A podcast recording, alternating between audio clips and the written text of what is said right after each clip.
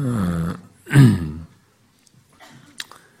어, 우리가 이제 마침내 로마서를 뭐 주일 난 예배도 아니고 금요 시간에 성경을 이렇게 뭐한 장씩 읽어서 내용을 이렇게 쭉 본문의 내용들을 이렇게 설명하면서 그 성경 전체의 그 모든 권, 권이든 성경 전체 속에서 흐르는 이런 구속사적인 의미들을 주로 이렇게 연결시켜 가면서 어, 지금까지 쭉 성경을 한 장씩 봐왔는데, 어, 이제는, 어, 이게 이전의 역사서나, 그, 뭐, 복음서, 사도행전, 또 선지서, 이런 내용들을 이렇게 한 장씩 봤던 거와는 달리, 어, 이렇게 그렇게 한 장씩 봤던 것과는 달리 예, 좀 구체적으로 이렇게 내용들을 한 절절 이렇게 설명해야 하는 이게 로마서에 아, 예, 이르게 되었습니다. 그래서 우리가 앞으로 이제 로마서를 이렇게 그런 식으로 좀 이전과는 좀 다르게 좀 더 상세히 본문을 설명을 하는 방식으로 할 텐데요. 어, 그렇더라도 뭐 이렇게 아주 깊이는 다루지는 않을 겁니다. 근데 어 저는 이미 사실 로마서의 많은 부분들을 예, 구원에 대한 설명을 할 때에도 부분 부분이지만 많이 인용했습니다. 로마서는 상당히 자주 어, 이렇게 수시로 인용되는 본문이었는데요. 아, 그래도 이제 로마서 전체를 이렇게 아, 같이 본다는 것은 아, 상당히 의미가 있고 어, 중요하죠. 여러분들은 뭐 로마서 이제 평상시에 다른 말씀에서도 은혜 못 받던 사람들이 뭐 로마서가 뭐 은혜 받을 것이다 이렇게 생각하면 또 오산이에요. 로마서가 뭐 특별한 뭐 말액이 있는 것도 아니고 뭐 그런 것이 똑같은 하나님 말씀인데 워낙 이제 역사 속에서 이 말씀이 복음의 풍요로운 내용들을 많이 담고 있어서 많은 사람들에게 놀라운 그 감동과 변화를 주었죠. 그래서 어떤 면에서는 여러분들이 성경을 이렇게 교훈적인 내용이라고 그럴까요? 음, 성경에서의 그 계시자이신 하나님을 밝히고 거기에 맞물려서 어떤 우리가 적용적으로 생각해 볼 수 있는 어떤 내용들은 그동안에 다른 모든 말씀들에서 풍성하게 다 있었습니다. 근데 이런 로마서는 오히려 이제 그런 것보다는 어, 선언적인 하나님께서 행하신 선언적인 내용들, 이미 구약에서부터 예언하고 그리스도께서 오셔서 행하신 것에 대한, 다 이루신 것에 대한 서술적인 기술, 있는 이미 이루어진 사실들, 서술법이죠. 직설법에 해당하는 내용들을 비중이 커요. 음, 그런 것이어서 이미 설명이 다 앞에서 이루어진 것들을 행해진 예, 예언된 것들이 성취한 것을 아, 기술하는 내용들이 많아서 그렇게 윤리적인 적용에 대한 것은 오히려 저 뒷부분에 좀 가서 나타나고 이 전반부에는 그런 것을 하나님께서 우리 안에서 행하신 것의 내용이 아, 비중이 있게 이제 주로 11장까지 쭉 연결돼서 나올 겁니다. 그런 내용들을 좀 살피기 때문에 어떤 면에서 여러분들이 이제 뭐 나눌 때 자꾸 너무 이제 어, 윤리적인 적용, 이게 신앙의 어떤 삶의 적용에서 어떤 그런 구체적인 내용들이 많이 이게 서술돼 있었던 앞 지금까지 뭐 사무엘상이나 이런 내용과는 조금 또 적용하는 데서는 좀 다를 수 있습니다. 오히려 어, 하나님께서 우리에게 행하신 그런 것을 가지고 그것으로 인한 이제 우리가 하나님을 향해서 갖는 이런 적극적인 마음이 주로 적용적으로 자연스럽게 나타나야 되겠죠. 어, 지난 이번 주 월요일도 우리가 참교추 정기 모임에서 어, 정기 모임을 했는데 거기서 목사님들 중에 이제 그런 적용에 대한 설교의 적용에 대한 어떤 질문이 나왔었습니다. 그런 얘기 나왔는데 그래서 제가 이제 그런 얘기 다 하다가 마지막에 제가 이제 결론적으로 어, 말을 하기는 어, 우리는 자꾸 적용적인 어떤 몇 가지의 다이렉션을 이렇게 꺼내는 것에 자꾸 어, 그것이 있고 없고에 따라서 굉장히 사람들이 이렇게 어려움을 겪는데 성경 본문에서 사실 성경 본문에서 가장 중요한 것은 어, 계시자이신 하나님이 풍성하게 드러났을 때, 드러났을 때 그것이 그 계시자이신 하나님 풍성이 드러났을 때 사람들 안에서 그 성령께서 이미 그 하나님께 대한 반응을 불러일으키는 감동을 주심으로써 적용해야 될 내용을 사람의 상태에 따라서 굳이 몇 가지 항목으로 열 가지 못할 더 많은 다양성 있는 적용을 주기 때문에 성경은 하나님께서 우리 안에서 행하신 이 놀라운 사실, 계시자이신 하나님을 풍성히 드러내는 것이 오히려 적용을 하는데 더 강력한 근원이 된다. 아, 그런 사실을 제가 말을 했었습니다. 그래서 뭔가 적용할 수 있는 몇 가지 항목들을 자꾸 성경에서 찾는데 익숙하기보다 오히려 성경에 계시된 하나님의 풍성이 펼치는 것에 더 어, 설교자들은 더 이렇게 비중을 둬야 된다. 그런 얘기를 제가 했었습니다. 아, 그런데 이제 이 로마서 같은 경우는 앞부분은 대부분 그런 성격이에요.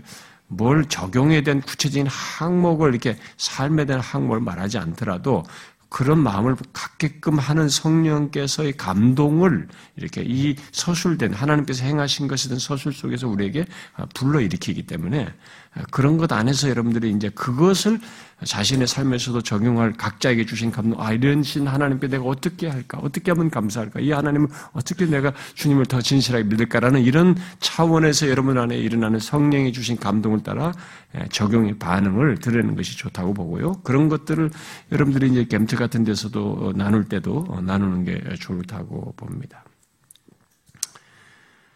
아, 예, 제가 아, 이 얘기를 했지만, 음, 성경은 순서상으로 보면 구약 성경이 제일 어렵습니다.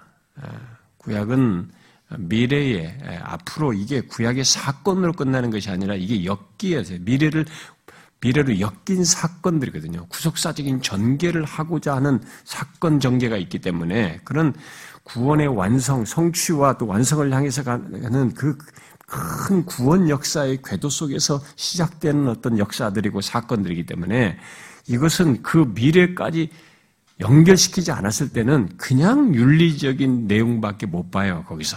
가지고 뭐 기도하세요, 뭐 하세요, 순종하세요. 몇 가지 기독교 윤리 항목만 빼내는 겁니다. 그렇게 되면 자꾸 우리가 도덕주의로 전락할 수 있어요. 성경을 가지고 배움에도 불구하고 도덕주의로 빠지거나 율법주의로 빠질 확률이 높습니다. 근데 구약은 사실 모든 내용이지만 궁극적으로 구원 역사를 이루시는 하나님의 그 계시사와 맞물려서 모든 것이 되고 있기 때문에 아직 거기까지 안 드러난 상태의 내용을 구약에서 보고 그 설명을 해야 되니까 구약은 상당히 어려워요. 그래서 예, 그래서 사람들이 그 구약을 어려워하는데 예, 이제 그것이 예언된 것이 마침내 와서 성취됐다고 하는 예수 그리스도가 오신 것에서 성취된 것을 이제 말을 하고 있기 때문에 복음서는 이제 그것에 따라서 있는 것이어서 그나마 또 이제 더 낫죠. 구약보다.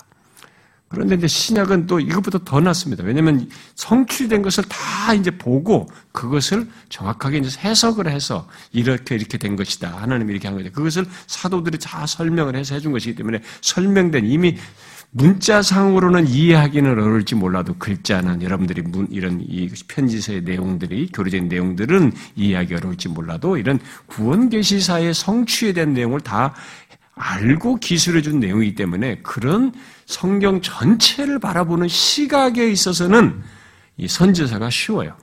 어?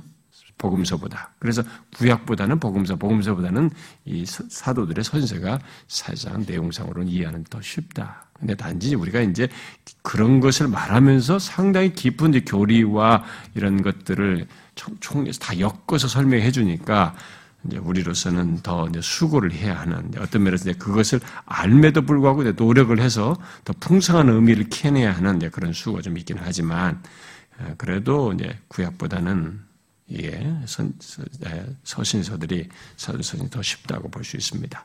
자, 이제 그런데 그런 모든 내용 속에서 이 로마서는 어, 또 서신들 중에서 가장 큰 보고요, 어, 복음의 풍성한 내용들 담고 있어서 상당히 어, 지금까지도 어, 이 역사 속에서 이, 이 로마서가 미친 영향은 뭐 이루 말할 수가 없습니다.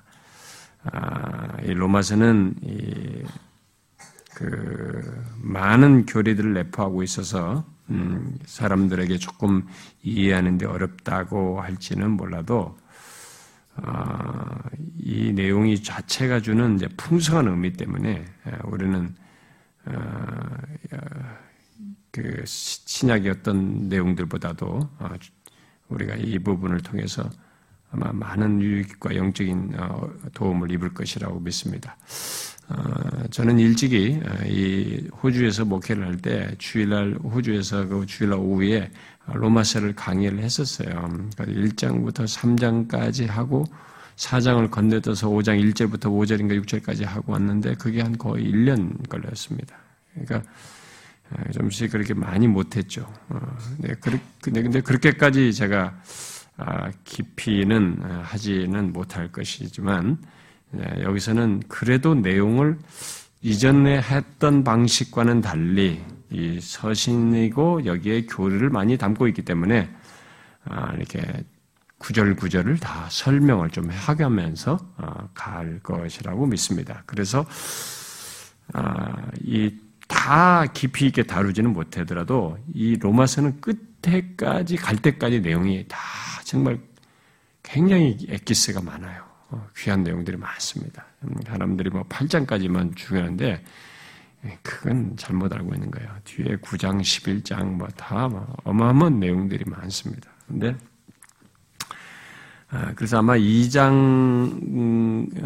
이 3장 초반 정도는 제가 좀 그렇게 막 거기 거기는 많이 상세하게 아, 하지는 않을지 몰라도 그래도 전체적으로 각 구절을 이렇게 설명해 나가면서 그날 그날 매주 매주 이렇게 제가 감당할 분량 정도 우리가 어느 정도 소화할 정도의 분량 정도씩 이렇게, 어, 이렇게 나누어가 나누어서 어, 살피도록 하겠습니다. 어, 이번 주에 누가 나한테 문자를 보냈어요. 음, 우리 어떤 사람이 목사님 오래 못 산다고 하던데요. 그런 거예요. 네. 나를 염려해서 한 거죠. 네. 그래서 내가 아, 누가 그런 게 엄청난 저주를 하냐고. 어? 그 뭐 로마서를 다 못하고 끝 내가 죽을 줄 아는지 모르겠어요. 제가 로마서를 길게 해야 되겠네요. 한 10년을 해야 되겠네요. 최소 로이존스도 수년 동안에 걸쳐서 했는데. 예. 아, 제가 이제 이 로마서를 앞으로 어, 이해를 하기 위해서 여러분들이 이제 좀 인내를 하셔야 됩니다. 아, 처음에 할 때 참 인내를 많이 하셔야 돼요. 사람들이 로마서를 3장 어, 21절부터 이렇게 건너뛰으려고 그래요. 앞에 1장 17절까지 한 다음에 18절부터 3장 20절까지는 딱 지나고 나서 21절이나 이쪽부터 건너뛰고 싶어 해요. 아, 근데 그렇게 하면 안 됩니다. 여기 좀 힘들어도 이 전반부를 어, 해야 됩니다. 그 로이존스도 어, 책을 낼 때 이, 이 부분부터 내면 사람들이 이제 어려웠다고 생각했는데 출판사에서 요구가 있었는지 3장 21절 것을 1권으로 냈어요. 어, 그 메시지 놀라운 그 그것이 거기 있기 때문에 그런데 우리가 이제 그 사람도 이제 앞에서 다 하긴 했지만 그래서 우리는 할 때 이 3장 20절 때까지 갈 때까지가 조금은 인내해야 됩니다. 이런 내용을 전체를 하는 데서. 아, 그리고 이제 전체 내용을 알기에 앞서서, 음, 이 로마서를 어, 전체를 어, 그 이해하는 데 도움이 되는 배경을 어, 좀 우리가 먼저 잘 알아야 됩니다. 이 배경과 이 기록의 목적 같은 것을 건너뛰면 그냥 읽어요. 가지고 무슨 이게 어떤 문자가 글이 나와도 이게 왜 이 말이 나왔는지, 왜 이런 얘기가 여기서 나왔는지를 이해를 못하기 때문에 그냥 성경이 구절인가 보다 하고 읽어버려요. 그래서 오늘과 다음 시간은 제가 두 번에 걸쳐서 서론을 얘기하려고 합니다. 음, 이 서론이 중요해요. 근데 오늘은 뭐 교훈적인 내용은 별로 없을지 몰라도 좀 딱딱할지 몰라도 항상 서론이 중요한 거예요. 근데 사람들은 서론을 건너뛰고 본론으로 가는데 원래 서론이 있어야 이 본론에 대한 이해가 좋아지는 겁니다. 근데 서론 근데 항상 좀 딱딱하단 말이에요. 그래서 좀 사람들이 힘들어요.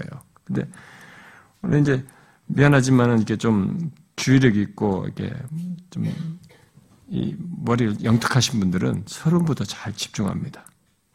근데 이게 아나 귀찮아 그러는 사람들은 내 뒤부터 들어가는데 그 뒤부터 헤매요. 교훈이 교훈이 안 돼. 네, 그러지 말고요. 오늘과 다음 시간은 이 전체 서론으로서 오늘은 이제 제가 배경을 얘기할 것이고요. 다음은 전체 내용을 이제 앞으로 상세히 들어가기에 앞서서 수부를 보는 차원에서 전체를 좀 개관해보는 예, 로마서 전체를 개관해보는 예, 이것을 아, 개괄적으로 보는 일을 하도록 하겠습니다. 그래서 예, 배경을 모르면 내용을 이 기록한 의도를 알지 못하기 때문에 로마서를 봐도 방향을 잃을 수가 있고 이렇게 전체를 보지 않고 이렇게 바로 들어가게 되면 또 계속 그 어, 전체 속에서 주는 어, 의미를 연결시켜서 본문을 보지 못하기 때문에 조금 이렇게 어, 지엽적으로 흘러가요. 그래서 그 두 가지를 서론적으로 먼저 하겠습니다. 그래서 오늘은 제가 전체 배경을 얘기할 텐데요. 이 배경을 조금만 어려워도 이해를 좀 하고 잘 들으시면 좋겠습니다. 음, 자, 이 로마서는 그 아, 바울이 기록한 서신 중에 가장 길죠. 어, 가장 길면서도 어, 내용상으로도 참 중요한 아, 서신으로서 기독교 역사 속에서 아, 성경 속의 그 어떤 책보다도 많은 사람들에게 영향을 미친 그런 참 중요한 대표적인 책 성경입니다. 여러분이 아시죠? 어, 어거스틴, 아우스티누스 같은 사람도 이 로마서를 통해서 어, 회심을 했죠. 로마서 어, 성경을 들어라 들어라 로마서 15장이죠. 그 구절을 읽음으로써 회심을 했고 중세가 이렇게 타락했을 때그 음, 타락한 중세 교회로부터 종교 계획을 일으키게 된 종교 계획을 통해서 개신교를 탄생시킨 그 탄생하도록 주도했던 아, 마틴 루터에게도 로마서가 결정적인 역할을 했죠. 말씀 1장 16절, 17절이 굉장히 결정적인 역할을 했죠. 결국 그의 회심과 아, 신앙의 전환이라고 할 수 있는 것이 다 결국 로마서로부터 있게 됐다고 볼 수 있죠. 아, 그리고 어, 또이 감리교의 창시자인 존 웨슬리도 어, 그 예, 조지아에 그러니까 지금에는 미국 땅이죠. 그때 당시 뉴잉글랜드에 선교를 갔다가 아, 돌아오는 배수, 배가 이제 막 풍랑을 만나서 그 죽는 두려움을 맛봤는데 거기에 모라비안 교도들이 상당히 큰 풍랑에서 그 죽음의 위협이 있는데도 굉장히 차분하고 침착해 있고 요동하지 않는 거 보고 그게 인상 깊었어요. 그래서 나중에 돌아와서 그 모라비안들이 모이는 음, 그 그룹 모임에 알더스게이트인가 하는 그 곳에 자기가 참여하게 되죠. 음, 거기 갔는데 이제 경건주의 운동 사람들이죠. 거기서 갔는데 이 사람들이 어, 그 모임에서 어, 루터의 로마서 강의를 읽고 있었습니다. 그, 그것을 읽음으로써 이렇게 무슨 모임을 읽는 모임에서 그런 걸책 읽는 책 읽었던가 봅니다. 아, 거기서 루터의 로마서 주석을 읽는 모임에 참여했다가 이 사람이 거기서 회심을 하게 되죠. 음. 그래서 결국은 아, 이존 웨슬리도 이 로마서와 아, 그의 회심에 있어서 로마서와 관련이 있습니다. 그래서 오늘날에 이제 결국은 감리교를 그가 뒤에서 교단을 창시하게 됐었죠. 아, 그 밖에도 교회 역사 속에서 어, 셀수 없이 많은 사람들이 이 로마서를 읽고 어, 듣는 중에 회심도 하고 어, 영적인 변화를 경험한 것으로 우리가 많은 내용들 속에서 기록 속에서 보게 됩니다. 아, 그런 흥미로운 그리고 너무 놀라운 그 교회 역사가 교회 교회사적으로 또 지금도 현실 속에서 어, 계속 어, 되고 있는 것으로 알고 있습니다. 아, 그래서 이 FF 브루스라는 사람이 이런 말을 했습니다. 아, 사람들이 로마서를 연구해서 어, 연구하기 시작할 때 어떤 일이 일어날지 알 수 없습니다.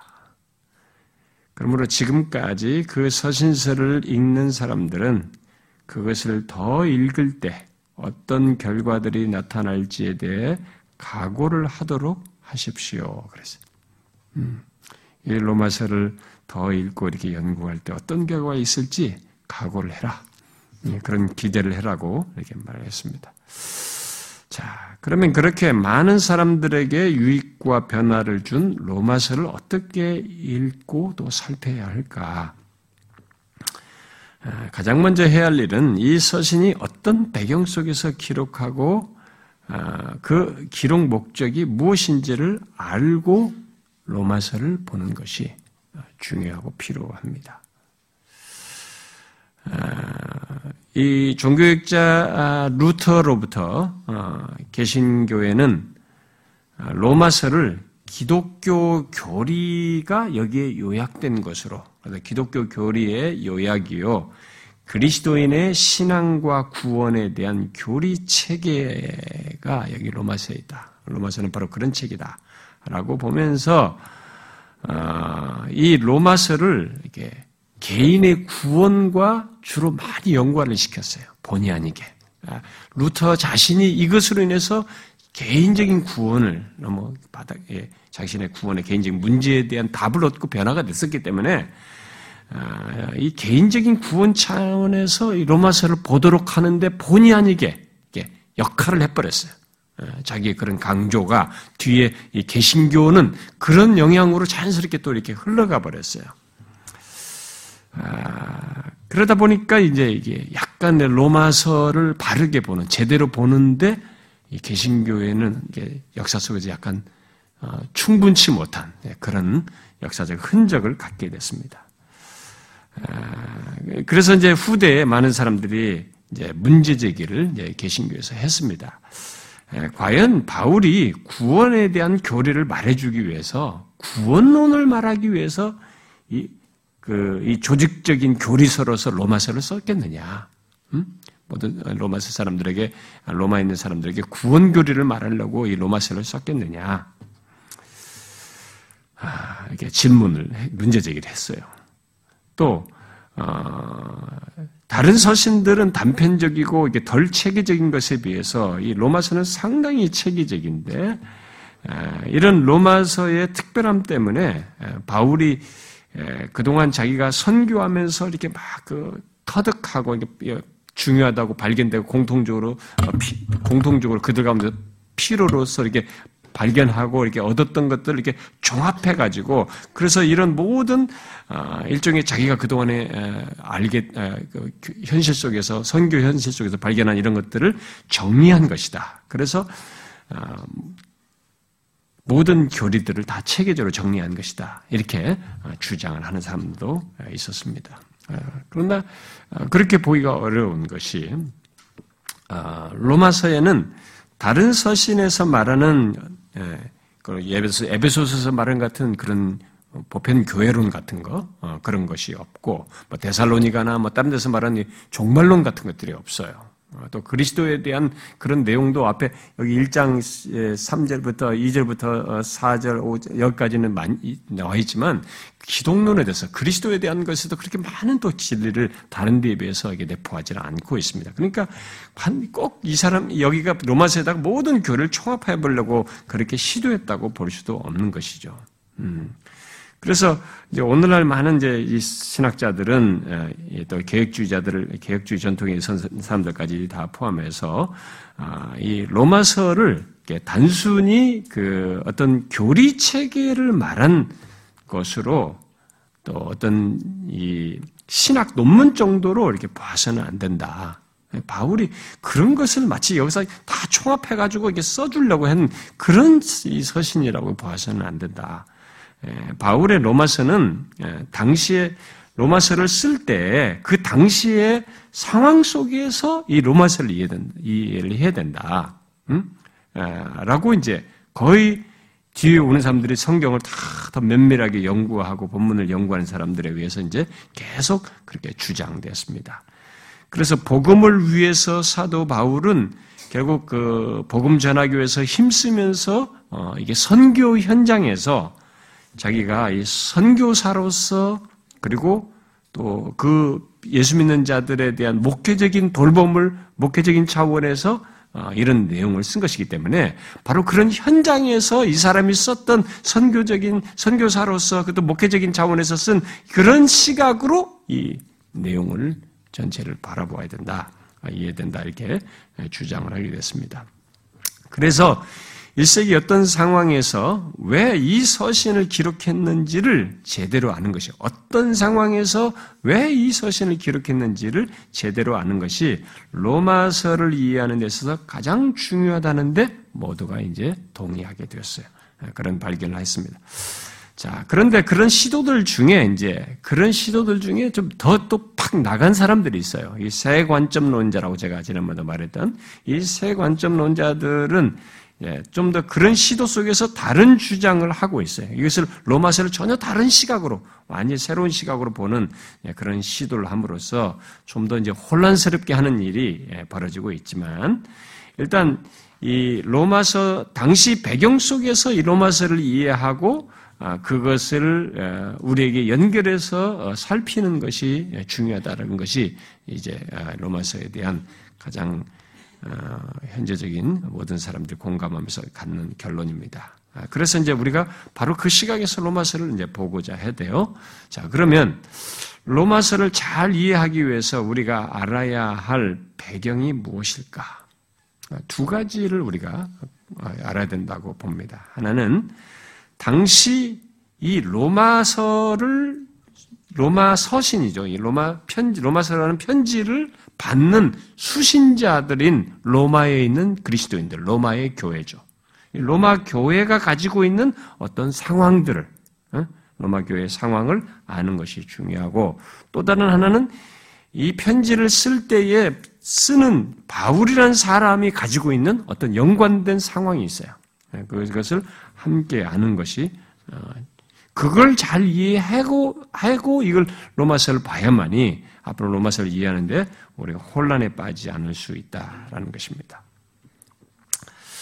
자, 그러면 그 두, 그, 두 가지를 알면, 어, 로마서를 기록한 목적 또한 우리가 자연스럽게 알게 되는데, 어, 그, 전체를 이해하는 데서도 아주 큰 도움이 됩니다. 그 두 가지를 알게 되면.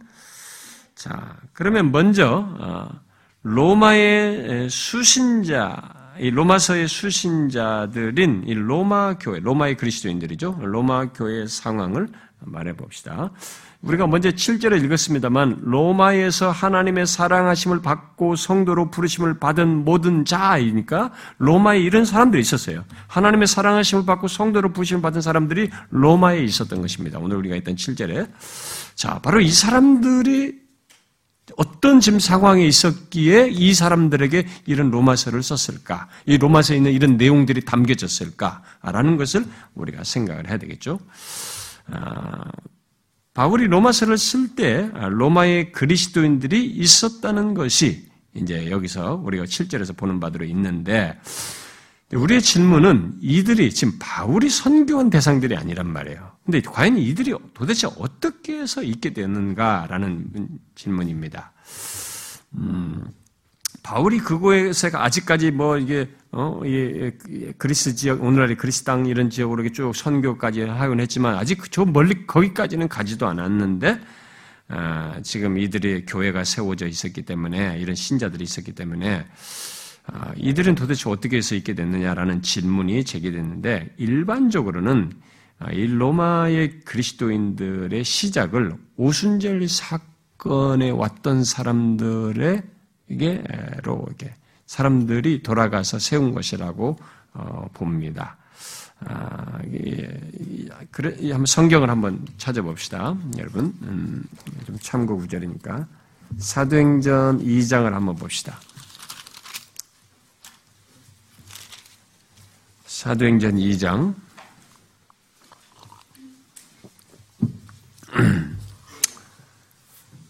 어, 사도행전 2장 그 2장 10절을 한번 봅시다. 2장 음, 10절. 제가 읽을게요. 부르기아와 밤빌리아, 애굽과 및 구레네 가까운 리비아 여러 지방에 사는 사람들과 어디에요? 로마로부터 온 나그네, 곧 유대인과 유대교에 들어온 사람들, 유대인과 유대교로 개종한 사람들이죠. 로마에서 온 이런 유대인과 유대교로 개종한 사람들이 여기 와 있었던 거예요. 오순절 성령 강림 때 이들이 돌아가지 않습니까? 바로 이제 이 로마의 교회가 세워진 것은 이들이 왔다가 오순절에 왔다가 베드로의 설교를 듣고 그 회개하고 구원받은 3천 명의 숫자들 중에 일부가 아마 된 것이라고 일부인 것으로 알고 있습니다. 그래서 이들이 돌아가서 결국은 예, 교회를 세운 것으로 보는데 이 내막을 좀 더 우리가 알 필요가 있습니다. 그러면 오순절을 지키러 로마에서 예루살렘으로 온 이들은 온 이 유대인과 유대교로 개종한 이 사람들은 도대체 어떻게 해서 있게 됐느냐? 또 이 질문을 우리가 또 해야 되겠죠. 어, 베드로의 설교를 듣고 회심한 이 사람들이 어떻게 이 유대인들과 유대를 개종한 이 사람들이 어떻게 해서 로마에 그렇게 먼저 있어서 살다가 이렇게 왔을까라는 것에 대한 어, 일반적인 추주, 추적은 어, 이 헬라가 아, 이게 이 팔레스틴 땅은 어, 여러분 알다시피 우리가 배웠잖아요. 이게 바벨론, 그다음 메데, 아시리아에서 바벨론, 바벨론의 메데 파사, 페르시아, 페르시아에서 헬라, 헬라가 갈라지고 이렇게 해서 막 헬라에 갈라진 나라 땅들이 와서 계속 점령하고 그다음에 가니까 이 나중에는 로마에게 멸망되지 않습니까? 그 로마가 이 다시 이제 세계 적국 제국을 부상하면서 정복해 나갈 때 이 팔레스틴 땅을 그 자녀 세력들 다 무찔러 버리고 보내고 정복을 합니다. 이 정복을 했을 때 그때 BC 63년 로마의 폼페이 장군이 여기를 정복해서 이들 중에 전쟁 포로로 어, 이들 중에 얼마를 아마 데려갔던 것으로 어, 사료 어, 우리가 추적합니다. 아, 학자들이 전쟁 포로로 이 로마에 끌려간 이 유대인들이 이제 거기 끌려갔지만 이제 노예로 있다가 하던 어쨌든 노예로 있어도 자유로운 노예 뭐 이렇게 되고 해서 어쨌든 석방이 된 뒤로 계속 이들이 로마에 머물면서 로마 내 유대교 사회를 구성했던 것으로 보여집니다. 이들이 자 그들 외에도 그렇게 해서 로마의 유대 사회가 있음에도 불구하고 거기만 끝나는 게 아니라 그들 외에도 로마의 유대인 사회는 바울 당시까지 계속 이주하여서 사는 유대인들이 있었던 것으로 보이죠. 그때뿐만이 아니라 폼페이 장군에서 노예로 잡혀 아니 포로 잡혀갔던 사람들 때만이 아니라 그 뒤로도 계속 우리 바울 때까지도 어, 거기에서 어, 유대인들이 그쪽으로 이주했던 것으로 보입니다. 아, 그래서 이 로마 유대인 사회는 어, 히브리인들, 그러니까 히브리인들의 회당도 있고 또 어, 그 헬란 말을 쓰는 그러니까 이 그때 당시 세계 공용어고 헬란 말이었기 때문에 헬라파 사람들이죠. 이 헬란 말을 쓰는 이 유대인 회당도 있고 또 심지어 이 고른도나 이 아가야 지방에서 그러니까 지금으로 보면 이제 그리스 땅이죠. 이쪽 지역에서 이주해 와가지고 자기들끼리 언어와 문화의 습관을 따라서 자기들끼리 모여서 자기들끼리 회당을 만들어서 도 모이는 이런 것도 있다. 그래서 다양한 유대적 배경들을 가지고 있는데 다양한 회당들이 이렇게 로마에 있었던 것으로 보여집니다. 아, 그런데 이렇게 다양한 유대 공동체가 로마에 머물므로써 이렇게 서로가 다양한 고대 공동체에 머물다 보니까 여기서 이제 어떤 갈등이 생겨요.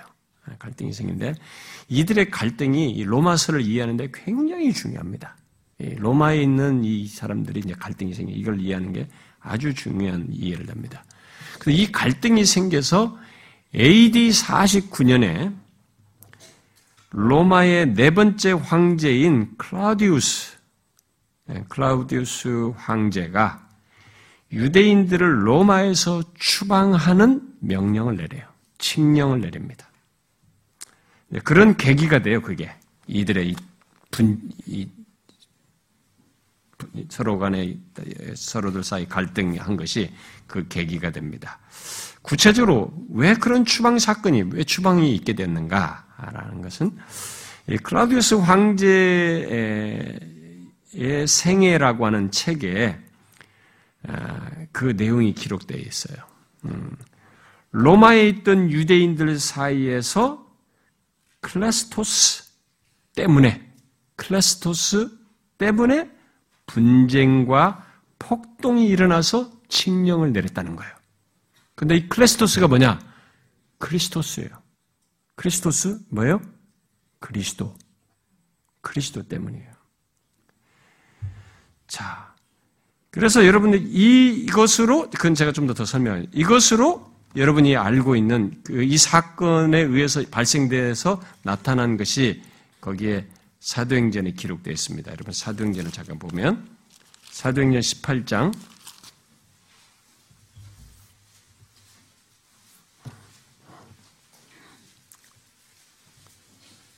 사도행전 18장 1절과 2절을 우리 같이 읽어봅시다. 1절과 2절 시작.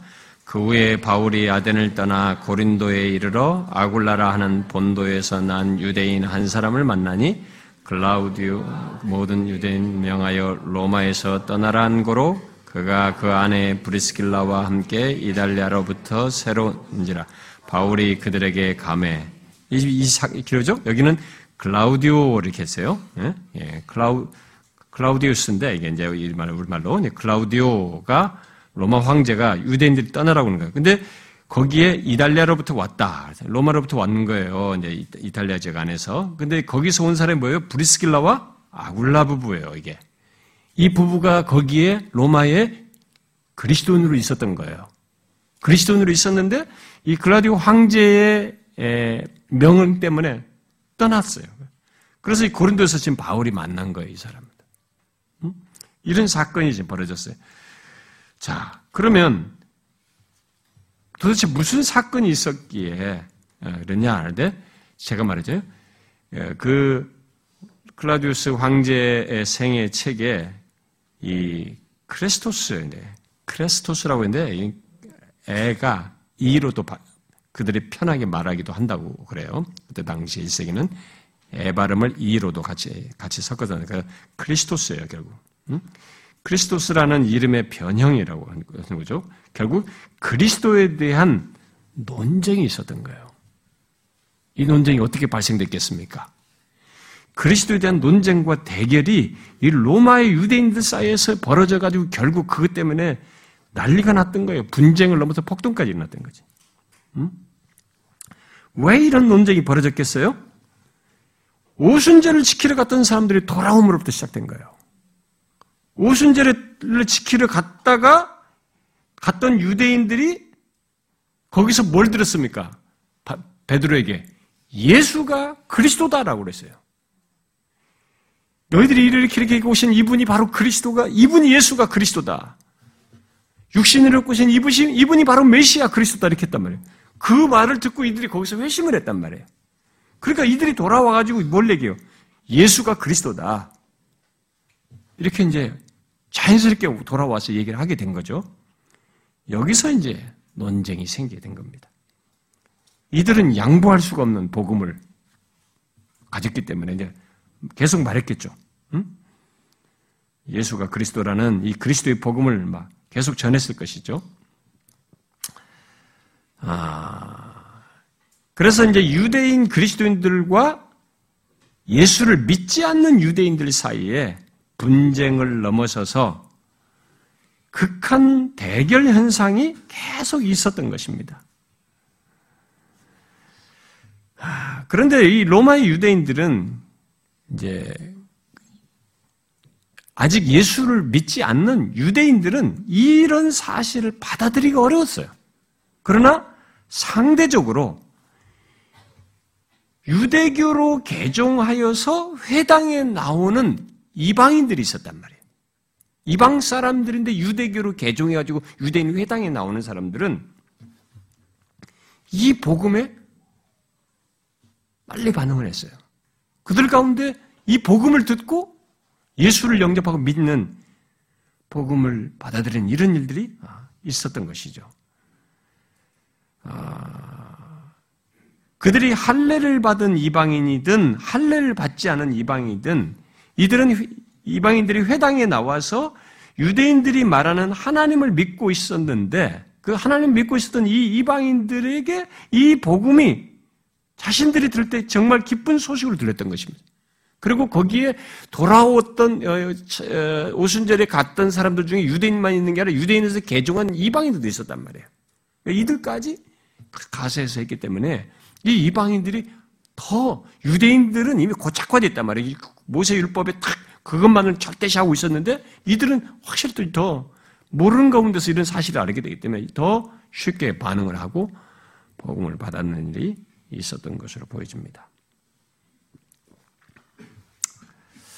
자, 그래서 이렇게 해서 유대 그리스도인들의 전도를 받은 아, 이방인 유대교도들이 복음을 이제 많이 받아들임으로써 새로운 공동체가 이렇게 생겨나게 된 거예요.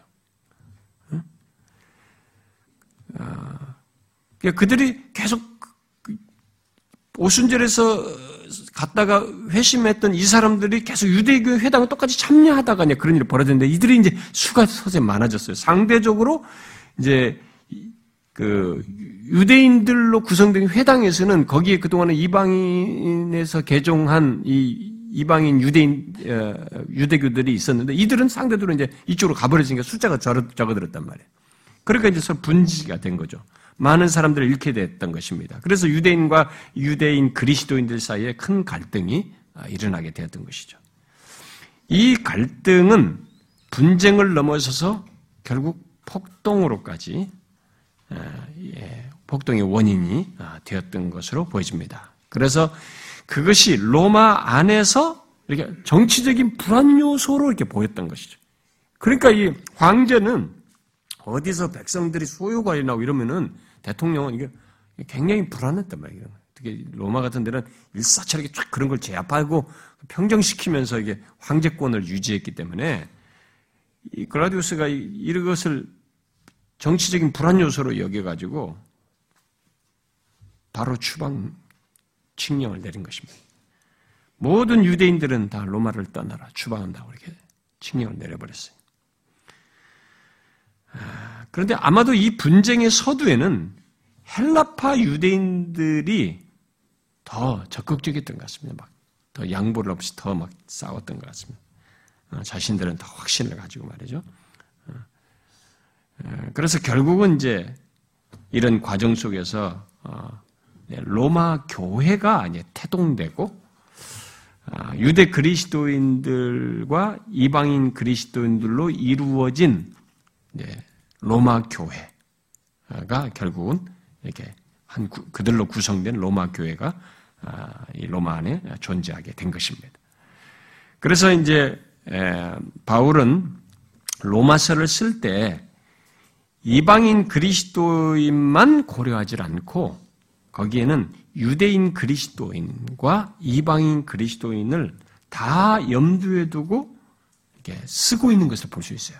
이방인 그리스도인들이 많이 고려되지만 거기에는 꼭 이방인만은 아니에요. 유대인 그리스도인들도 고려하고 있어요. 그래서 구약을 많이 인용해 가면서 어, 설명을 하고 있는 것을 보게 됩니다. 자, 그러나 어쨌든 대다수는 이방인들이었기에 이 로마 교회는 이방적인 색채가 많이 드러나고 있었습니다. 아, 그것을 이제 로마서에서 어, 그대로 우리가 쭉 읽을 수 있습니다. 그래서 이방인이란 말이 자꾸 나오고 5절에도 본다고 하지만 5절에서도 모든 이방인 중에 믿어 순종하게 되 너희들이 보면서 모든 이방인 중에 믿어 이런 말을 이제 자꾸 해요. 응? 그런데 이방이라는 단어를 이제 막 쓰면서 자주 쓰면서 어, 자꾸 이방인 얘기를 많이 꺼냅니다. 로마서를 보게 되면 네, 그런 게 굉장히 많아요. 자 그러면은 이 클라우디우스 황제의 추방 명령 이후에 그러면 어떻게 됐느냐? 사실 이게 아까 AD 47년이라 그러면 이 바울이 쓸 때가 아니거든요. 지금 바울은 이, 이걸 보통 57년, AD 57년쯤에 이, 이걸 썼다고 지금 보거든요. 아, 그래서 이, 이 그러면 클라우디에서 황제 추방 이후에 어떤 로마 교회의 상태, 상황을 보고 지금 쓴 것이기 때문에, 그럼 그 이후에 어떤 상황의 변화가 있었고 어떤 상황에 따른 문제가 이들이 있었다는 얘기인데, 그럼 그 뒤에 어떤 변화가 있었다는 것인가? 아, 이 로마서는 그 이후에 로마 교회에서 만들어진 로마 교회 안에는 이 추방 이후에 음, 유대인들이 일단은 다 떠나죠. 다 떠나고 나니까 이 로마에 있는 교회는 누가 남습니까? 이방인 그리스도인들만 남는 거죠. 응? 유대인들 뺀 이방인 그리스도인만 남게 된 것입니다. 자, 그래서 로마 교회는 이방인 그리스도인들의 교회 분위기로 이제 완전히 탈바꿈해요, 거의. 떠나 있는 사이에. 이들이 떠난 사이에. 로마 교회가 그렇게 분위기가 바뀌었죠. 자, 그러고 나서 이 클라우디우스 황제가 이 칙령을 하고 난 뒤에 7년 뒤에 죽어요. AD 54년에 죽습니다. 그래서 그가 죽음으로부터 유대인들이 다시 로마로 돌아와요. 돌아오는 일이 벌어집니다. 그 가운데 유대인 그리스도인들도 돌아오게 되는데, 응? 그래서 여러분 뒤에 로마서를 잠깐 다시 보면 16장을 잠깐 보세요.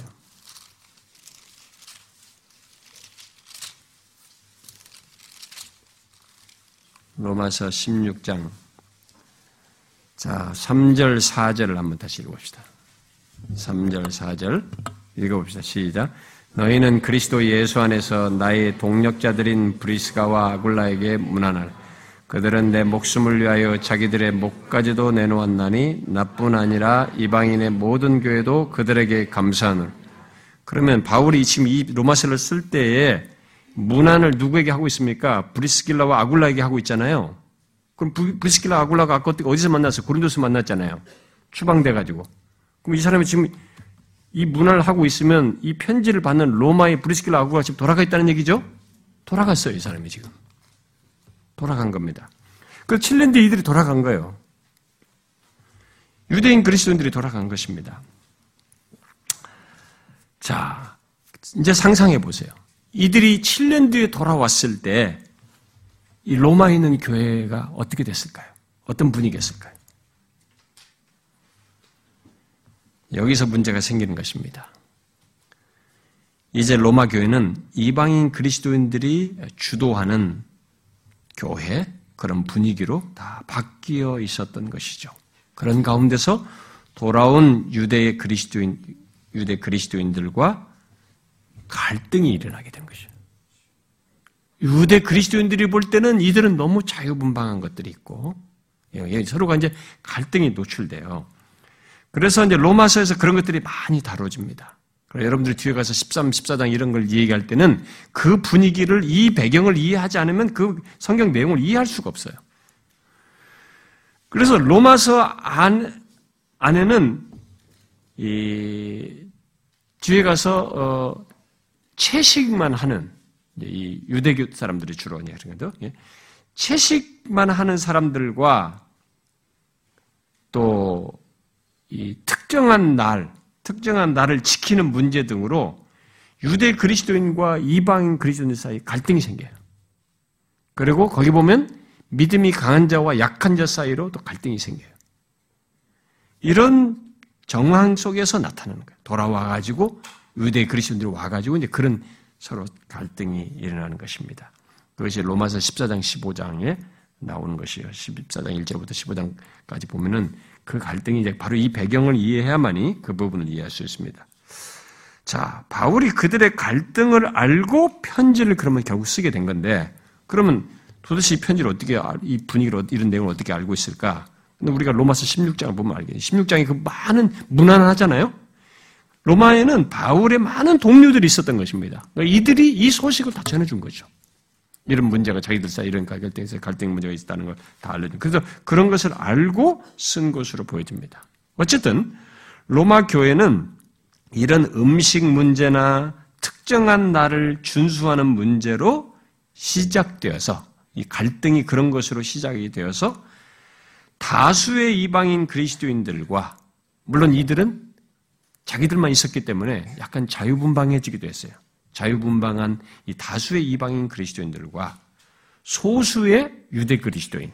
이들은 여전히 보수적이라고요. 어? 유대 전통들까지 다 있었기 때문에 보수적인 이들 사이에 이들 이런 사람들로 구성된 교회 안에서 갈등하고 있었던 것입니다.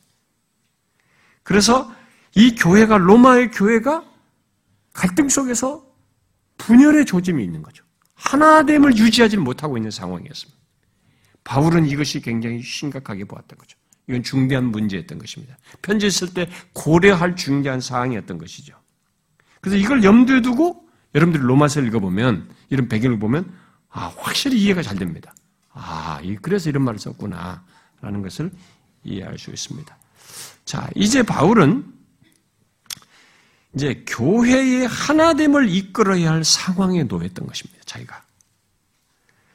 아, 그래서 로마서는 이 두 부류의 화해를 위해서 그들 각각에게 뭔가를 권면하는 내용이 담겨져 있어요. 그래서 먼저 바울은 유대 그리스도인들에게 선민이라고 하는 민족적인 우월성을 자랑하는 것을 지적합니다. 그것은 복음의 보편성을 거스른 것이다. 라고 하면서 여러분들이 이 로마서 1장 18절부터 4장 끝절까지의 내용 속에서 그런 내용이 강해요. 유대인들을 특별히 많이 더다 뭐 차별이 없는 걸 말하지만 이런 선민이라고 하는 민족적인 우월성을 자랑함으로써 이 복음의 보편성을 거스려서는 안 된다는 것을 그 문맥의 흐름 속에서 얘기를 합니다. 물론 이방인도 포함되지만 문맥상으로 보면 여기 유대인들의 배경 속에서 연결해서 말을 하고 특별히 사장에는 유대적인 배경을 담고 있어서 그런 것이 강해요. 그리고 또 이방인 그리스도인들에게는 뒤에 이제 특별히 9장 앞에도 다 공통적인 것이 많이 있지만 특별히 그들과 관련해서는 9장부터 11장에서 이스라엘이 특수성이에요. 여기가 참 감람나무고 니네는 접붙인 것이다. 라고 하면서 이스라엘의 특수성을 말하면서 유대 그리스도인들에 대해서 갖는 너희들의 자만심과 너희들의 우월감을 똑같이 복음의 보편성을 거스르는 것으로 지적해요. 그래서 믿음의 강한 자든 약한 자든 이런 배경 속에서 너희들이 서로 다투고 비판하고 비방하고 이렇게 하지 말고 서로를 수용하면서 용납하라. 라는 얘기를 그 14장 15장 속에서 합니다. 그러면서 그리스도는 유대인과 이방인 모두에게 구원을 주시기 오신 분이시다. 차별이 없다. 아, 이 얘기를 하는 것입니다. 그래서 로마서는 이런 로마 교회의 수신자들의 상황이 크게 고려되어서 이 내용들이 지금 다 전개되고 있다는 것을 알아야 합니다. 자, 이게 굉장히 중요한 배경이고. 근데 또 다른 하나 배경을 우리가 생각해야 되는데 그것은 뭐냐면 바울이 편지를 쓸 때의 상황입니다. 바울은 이제 아시아와 지금의 그리스 지역이죠. 어, 아가야와 마게도냐까지 다 해서 어, 지금의 그리스 지역이 동방 지역의 이 선교 사역을 거의 편만케 했습니다. 복음이 편만케 될 정도로 어, 선교를 이렇게 왕성하게 다 했어요. 그래서 이제 유럽으로 더 이렇게 확장해서 발걸음을 옮기려고 하는 계획을 세웠습니다. 아, 그래서 이제 그렇게 갈래다 보니까 어디까지 생각했냐면 서쪽, 여기 서쪽을 향해서 가다 보면 로마를 거쳐서 스페인까지 생각을 한 거죠. 그게 이제 뒤에, 여러분 로마서 뒤에 보세요. 15장 봐봐요.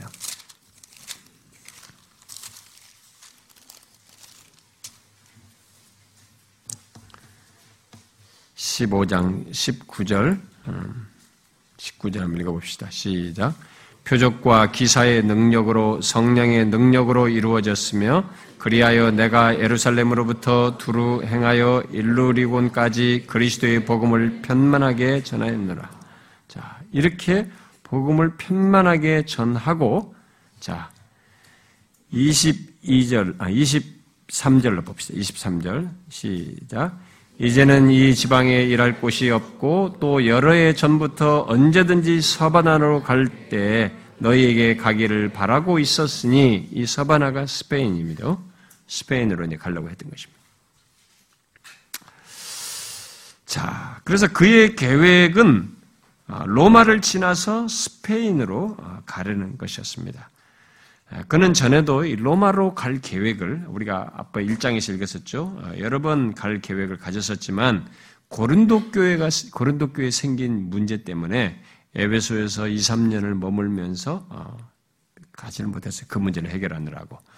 그러나 이제는 고린도 교회 문제가 다 해결되었고 마지막으로 해결할 문제 하나가 있어서 그 해결하고 이제 가겠다고 생각한 겁니다. 그 마지막 문, 하나 해결할 문제는 뭐냐면 마게도냐 사람들이 여러분 고린도서 읽어봤죠? 그 마게도냐 사람들이 어려운 중에도 다 예루살렘에 이 사람들이 기근이 생겼다는 걸 알고 예루살렘 교회를 섬기려고 이들이 헌금을 했어요. 구제금을 했습니다. 그것과 또 아가야 지방 사람들도 헌금한 게 있었어요. 그걸 다 모아놓은 헌금을 가지고 고린도 사람들에게도 이제 너희들도 같이 동참해라 해놓고 너희들 고린도 교회를 거쳐서 그 헌금을 가지고 이방 교회의 대표들을 데리고 예루살렘으로 가려고 하는 것입니다. 왜 예루살렘으로 자기가 가는 것인가? 이, 지금 예루살렘에서는 이 바울을 대한 계속 그때부터 잡아 죽이려고 하는 사람들이 가득 차 있는데 박해하려는 사람들이 왜 가려고 하는가? 이방인들 이 대표단만 보내면 될 텐데 바울에게는 중요한 것이 있습니다. 자기가 지금까지 이방인들의 복음을 전해서 많은 사람들이 여러 지역에 교회가 세워졌습니다. 그런데 이 이방인 교회와 이 예루살렘 교회가 연합이 돼야 돼요.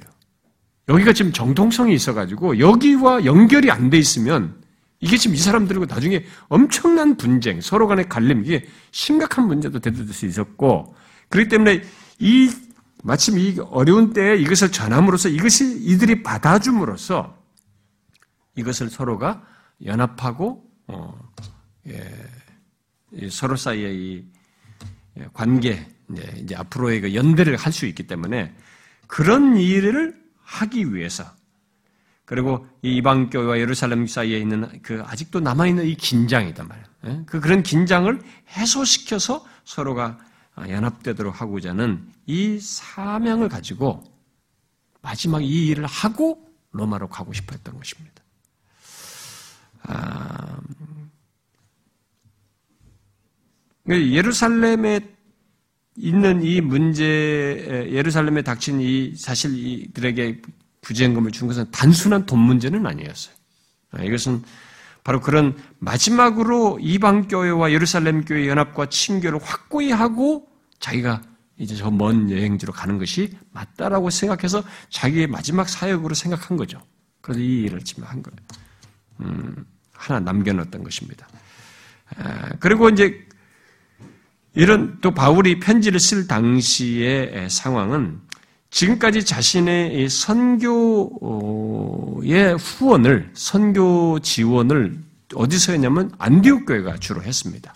안디옥 교회가 했는데 이제 자신이 스페인으로 가면 안디옥과 스페인은 너무 멉니다. 그러니까 이게 안 되는 거죠.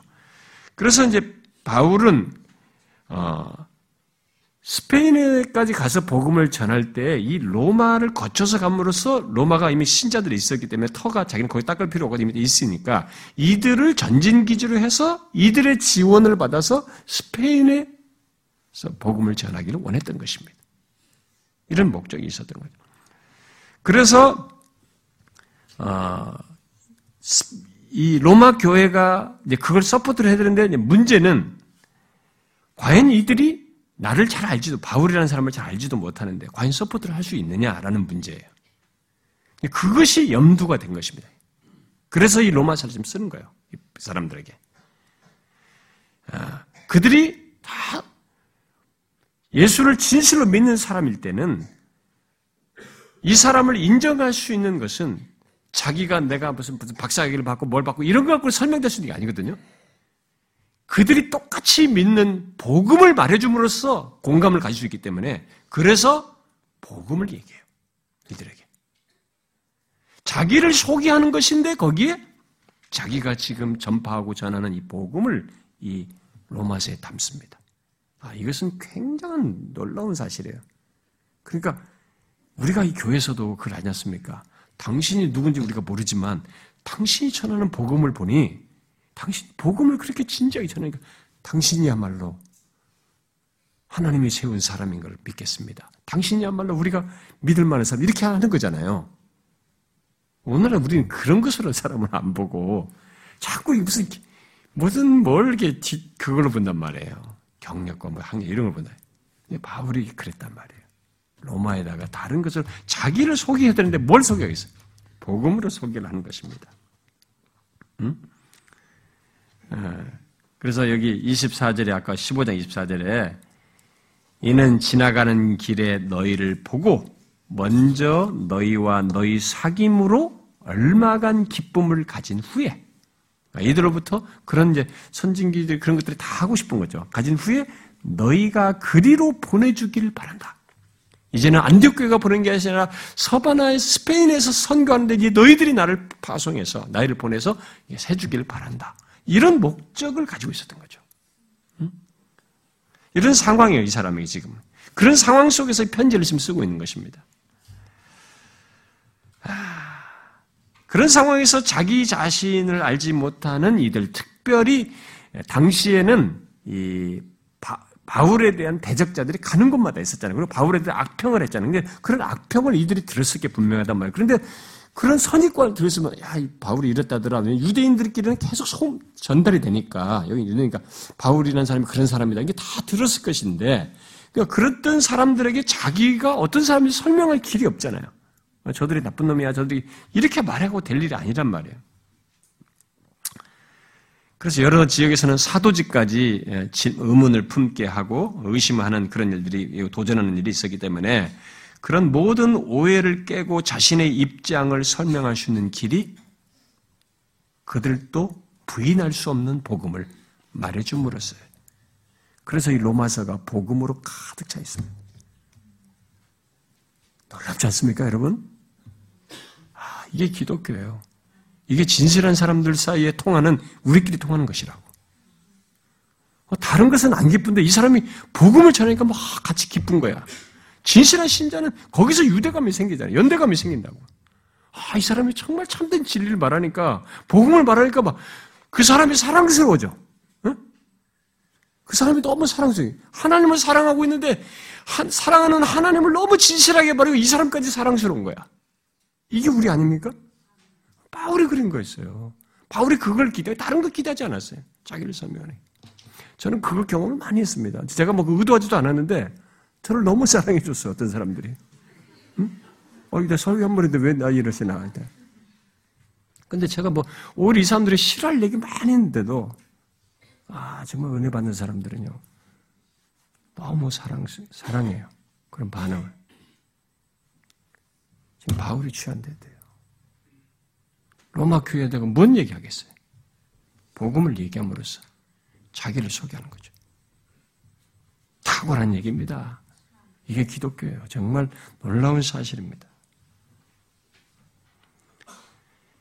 결국 이 편지를 통해서 자신이 복음에 대한 체계적인 설명을 하고 유대주의자들이 생각하는 것들을 차단하면서 자신의 신학적인 입장을 체계적으로 복음이라는 것으로 쭉 전개한 것이죠. 자, 그러면 바울이 로마서를 이제 왜 기록했는지 이제 대충 보이죠? 먼저 바울은 스페인으로 가서 복음을 전하기 위해서 로마 교회가 자신을 보내주고 계속 서포트해주는 지원해주는 것을 기대하고 쓴 것이었습니다. 그런 목적을 위해서 그는 자신과 자신의 복음을 로마 사람 교회에게 소개를 한 것이죠. 또 로마 교회 안에 유대 그리스도인들과 이방인 그리스도인 사이의 갈등이 계속 커져서 교회 하나됨이 깨질 위해가 있었기 때문에 이것을 중재하고 회복하게 하나됨을 지키도록 할 필요가 있었기 때문에 이 편지를 쓴 것입니다. 또 직접적인 어떤 사람은 로마서, 로마서의 기록 목적은 로마서에 기록된 목적, 뭐뭐 위하여라는 기술된 내용만 가지고 하나만 찾는 사람들이 있어요. 근데 그건 아니에요. 여기는 전체 그런 흐름 전체 속에서 여러 목적이 함축되어 있습니다. 그래서 성경만 보는 사람들은 그것밖에 못 보는 거예요. 이 배경을 모르니까. 그런데 지금 말한 그런 배경 속에서 직접적인 진술이 있어요. 예, 직접적 진술이 있는데 그래서 많은 사람들이 목적하면 그 구절만 빼내는데 1장을 보시면 오늘 읽은 본문 중에 나와 있어요. 자, 1장 11절에 바울이 말을 하죠. 예, 뭐라고 그랬어요? 내가 너희 보기를 간절히 원하는 것은 어떤 신령한 은사를 너에게 주어서 결국 뭐예요? 너희를 견고하게 하려는 것이다. 이들을 견고하게 하고자 하는 목적을 가지고 있었던 것입니다. 어? 아, 로마 교회 그리스도인들을 견고하게 하고 그들의 믿음을 굳건하게 하고자 하는 목 적을 가지고 이 편지를 썼어요. 그래서 복음을 쓰면서 이 복음과 함께 그들이 어떻게 돼요? 이제 어떤 하나님께 순종하는 참된 신자로서 그리스도께 산재물로 자신을 드리는 이런 삶을 가진 성숙된 신자의 모습을 갖도록 이 얘기를 하면서 앞에 우리가 읽지 않았습니다만 1장 5절에서 믿어 순종하게 하는 것, 어? 믿어 순종하게 하는 것을 강조합니다. 그것이 이제 12장 이하에서 쭉 나오는 내용이에요. 그런 목적인 거죠. 자, 이렇게 해서 로마서는 이 편지를 받는 사람들과 쓴 어, 바울 기록자의 상황이 함께 이렇게 어우러져서 어, 어, 이게 이해를 해야 로마서를 이해할 수 있습니다. 이런 배경을 무시하고 로마서를 보게 되면 아, 부분적인 것밖에 못 봐요. 어, 바울은 이방인이든 유대인이든 모두 복음의 보편성 안에서 다 설득할 필요가 있었고 그들이 다 복음 안에서 다 동일한 은혜와 이런 복들을 누리고 하나됨을 갖기를 원했습니다. 그들 모두가 하나님의 약속으로 말미암은 자들이라는 신학적인 교리를 이들에게 제시하고 그것을 통해서 현재 그들이 나뉜 공동체를 하나 되게 하고자 하는 그런 목적을 가지고 있었던 것입니다. 바로 이 사실을 염두에 두고 우리가 로마서를 읽어야 됩니다. 바울은 단순히 구원론이라는 것을 자신의 구원론이라는 자신의 신학을 야 로마 사람들에게 구원론이라는 신학을 좀 써줘야 되겠다 이렇게 생각하고 쓰는 것이라고 보면 안 되는 것이죠. 구원적인 내용이 많이 담고 있지만은 그런 진리가 여기에 체계가 있기는 하지만 그렇게만 생각하게 되면 로마서를 이제 부분만 보게 되는 것이죠. 구원책으로 하나로밖에 안 보는 것이죠. 마치 그 하나 쓰려고 쓴 이 서신을 보낸 것처럼 보기 때문에 더 중대한 엮여 있는 다른 진리들 다 놓치게 되는 것이죠.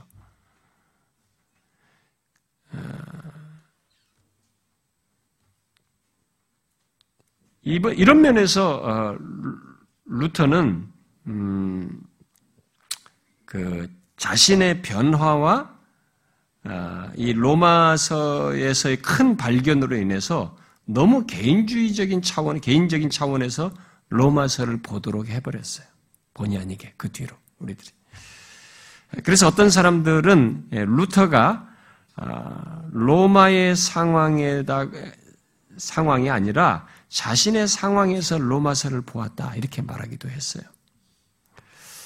그 사람이 하나님 앞에 어떻게 의롭게 될 수 있는가라는 이 고민이 컸기 때문에 그 부분을 너무 부각시키고 강조함으로써 결국은 개인적인 차원에서 로마서를 보도록 만들었다는 것입니다. 분명히 로마서에 이신칭이 믿음으로 의롭다함을 얻는 것, 특별히 하나님의 의가 핵심적인 내용이고 중요한 주제, 그것이 전체를 관통하고 있습니다. 로마서를. 아, 그렇지만은 바울이 로마서에서 이 하나님의 의를 말했을 때에 그 로마서 배경을 생각을 해야 하고 이 의를 생각을 해야 되는 것이죠. 그렇지 않으면 이 하나님의 의도 한쪽으로만 좁혀서 생각할 확률이 크다는 것입니다. 인간이 하나님 앞에서 어떻게 음, 의롭게 되는가 하는 개인적인 질문에 대해서 이 로마서가 답해주기보다는 그것도 분명히 내포되어 있지만 로마서는 당시 이 로마 교회 문제, 곧 유대인이든 이방인이든 하나님의 의 안에서 차이가 없다는 것을 강조하는 너희들이 하나님의 의로 말미암아서 다 이런 혜택을 입은 사람으로서 유대인이든 이방이든 하나님의 의 안에서는 차이가 없다고 하는 더 큰 의미를 하나님의 의와 관련해서 말하고 있기 때문에 만약 구원적인 차원에서만 보면 개인적인 차원에서만 이 하나님의 의를 적용하는 잘못을 한다는 것입니다. 그래서 이 배경을 아는 것이 중요해요. 그래서 여러분 뒤에 로마서 3장 뒤에 한번 보세요. 3장 22절을 한번 봅시다. 3장 22절. 읽어봐요. 시작. 곧 예수 그리스도를 믿음으로 말미암아 모든 믿는 자에게 미치는 하나님의 의인이 차별이 없느니라. 네. 하나님의 의가 지금 차별이 없다라는 거예요. 예? 헬라인이든 유대인이든 간에 이방이든 간에 하나님의 의 안에서는 차이가 없다는 것을 강조하는 것이죠. 믿는 자에게는 이런 어떤 부류의 사람, 너희들이 지금 나누고 있지만 그런 것에는 하나님의 의 차원에서는 차별이 없다. 이걸 강조하는 것입니다. 자, 그런데 여기 로마서의 기록 목적에 아까 우리가 1장 11절에 그들을 견고케 하고 그리스도의 복음으로 말미암아 하나님께 순종하는 백성이 되게 하고자 하는 이 목적을 가지고 그리고 그들이 그리스도 안에서 그리스도 하나님의 의 안에서 하나됨을 지키도록 하고자 하는 이런 기록의 목적이 오늘날 우리들에게도 동일하게 적용되기 때문에 우리는 이 서신을 읽으면서 그것을 그런 유익을 그런 목적을 따라서 우리도 이해를 하고 반응을 할 수 있어야 되는 것입니다. 이 로마서를 통해서 우리를 견고케 하고 그리스도의 복음으로 말미암아 하나님께 순종하는 백성이 되는 결과가 있어야 된다는 것입니다. 로마서를 배우는데 그런 결과가 없고 하나님의 의 안에서 너를 누구를 나누고 너와 나는 다르다고 차별을 두고 이렇게 돼서는 안 되고 하나님의 의 안에서 우리가 서로가 같다라고 하는 차별이 없는 사람들이고 동일한 은혜와 복을 받은 사람이라는 이런 연대를 하지 않으면 로마서를 쓴 기록의 목적에 합당하지 않은 것이 되는 것이고 우리는 제대로 반응하는 것이 되지 않아요. 실컷 이거 공부해놓고 이거 배워놓고 읽어놓고는 전혀 다른 모습을 취하는 것이 된다는 것이죠. 이 로마서의 복음을 듣고 회심할 수도 있어요. 그러니까 역사 속에 있었으니까 그럴 수도 있지만 이 서신은 그리스도인이 된 다음 곧 이 신자가 된 처음에 로마의 교회 성도들 회심한 사람들이 그의 신앙생활에서 견고하게 되는 것. 회심 이후에 더 견고하게 될 필요를 많이 이 내용 속에 담고 지금 쓰고 있기 때문에 그것이 우리에게도 똑같이 있어야 되는 것입니다. 여러분들이 이걸 공부하면서 뭐가 우리에게 있어야 되겠어요? 우리에게 견고함이 있어야 되는